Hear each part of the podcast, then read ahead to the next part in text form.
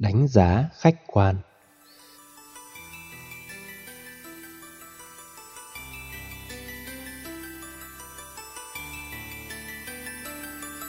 Khi xem vở kịch do hai người diễn xuất thì nên vừa là khán giả vừa là đối tác, đôi khi lại là diễn viên để có thể quan sát cả bên trong lẫn bên ngoài. Quan sát như vậy sẽ hiểu được tại sao lại có những lời phát biểu nặng nề giữa người này với người kia. Chỉ khi đứng từ góc độ khách quan mới thấy được. Cũng như Tô Đông Pha là nhà văn lỗi lạc của Trung Hoa từng nói, Lô Sơn là một ngọn núi mà nhìn từ góc độ khác nhau sẽ có nhiều bức tranh khác nhau về nó. Nguyên văn là Hoành khan thành lãnh chắc thành phong, Viễn cận cao đê các bất đồng, Bất thức lô sơn, chân diện mục, chỉ duyên thân tại, thử sơn chung. Nghĩa là Lô Sơn như một bức tranh, nếu nhìn ngang sẽ thấy như một dãy trường sơn, nếu ngước nhìn với độ cao từ dưới lên, sẽ thấy nó là ngọn núi cao chót vót. Ở bất cứ vị trí nào, gần xa, cao thấp, cũng có một cái nhìn tương ứng về ngọn núi đó. Sở dĩ không thể nhìn thấy được toàn cảnh của Lô Sơn vì đang bị vướng víu vào một góc độ nào đó. Bất thức Lô Sơn chân diện mục Khi đang đứng nhìn thân của núi thì không thấy toàn cảnh của quả hay dãy núi. Trong quan hệ nội kết của con người cũng vậy. Người ta chỉ biết lấy khổ đau, hạnh phúc của mình làm chuẩn.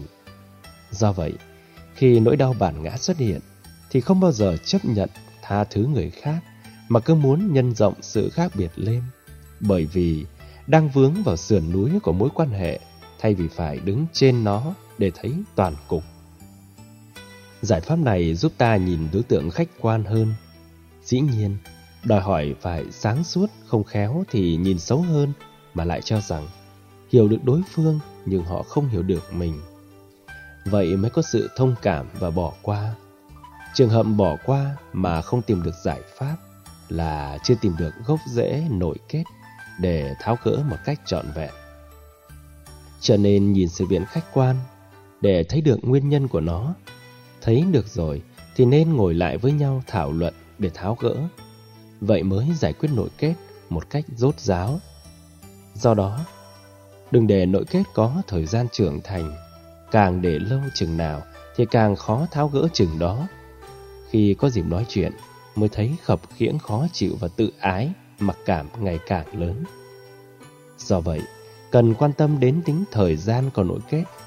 Nếu đã có nội kết, thì dứt khoát dùng thời gian ngắn nhất để tháo gỡ có phương pháp và khôn ngoan. Mặt khác, cần tháo gỡ nội kết một cách an toàn. Thí dụ, người ta đang gặp nhiều sự căng thẳng thì cố gắng tìm cách tháo gỡ nội kết, nhưng khó thành vì đầu óc họ đang tập trung giải quyết những vấn đề mà họ vướng mắc. Thứ hai, có thể họ bị mất ngủ trong thời gian dài hay bị căng thẳng với những công việc khác. Họ sẽ không cảm thấy thoải mái dù có thiện chí giải quyết vấn đề. Dù mình là người rộng lượng khoan dung, nhưng họ vẫn đặt dấu hỏi rằng tại sao lại có một thái độ tốt với tôi như vậy? Thực tế vẫn có một tính xấu trong lòng người kia. Thay vì chấp nhận để mình và họ tháo gỡ những khúc mắc, thì họ lại đóng khung trong mai rùa. Mai rùa có thể làm người ta cảm thấy an ổn, nhưng nếu cứ để tứ chi và cái đầu trong mai, thì con rùa sẽ không bao giờ đi xa hay đến đích mà nó muốn. Con người cũng có những chương trình kế hoạch, con đường và cách sống riêng. Và cần phải có đôi chân để đi, đôi tay để lao động, nhận thức để đánh giá mọi sự việc và cần phối hợp với con mắt tuệ giác.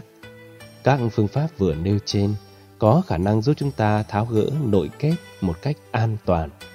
Cần tìm hiểu tình huống nào nên áp dụng phương pháp 1, 2, 3 hay 4. Có những trường hợp phải kết hợp cả bốn phương pháp mới có kết quả và mang lại giá trị an lạc lâu dài. Hiệu quả nhanh là dấu hiệu cho biết ta sử dụng đúng phương pháp. Cần chia sẻ kinh nghiệm của mình với những người đang gặp phải các tình huống tương tự để cùng dìu dắt nhau trên con đường an vui.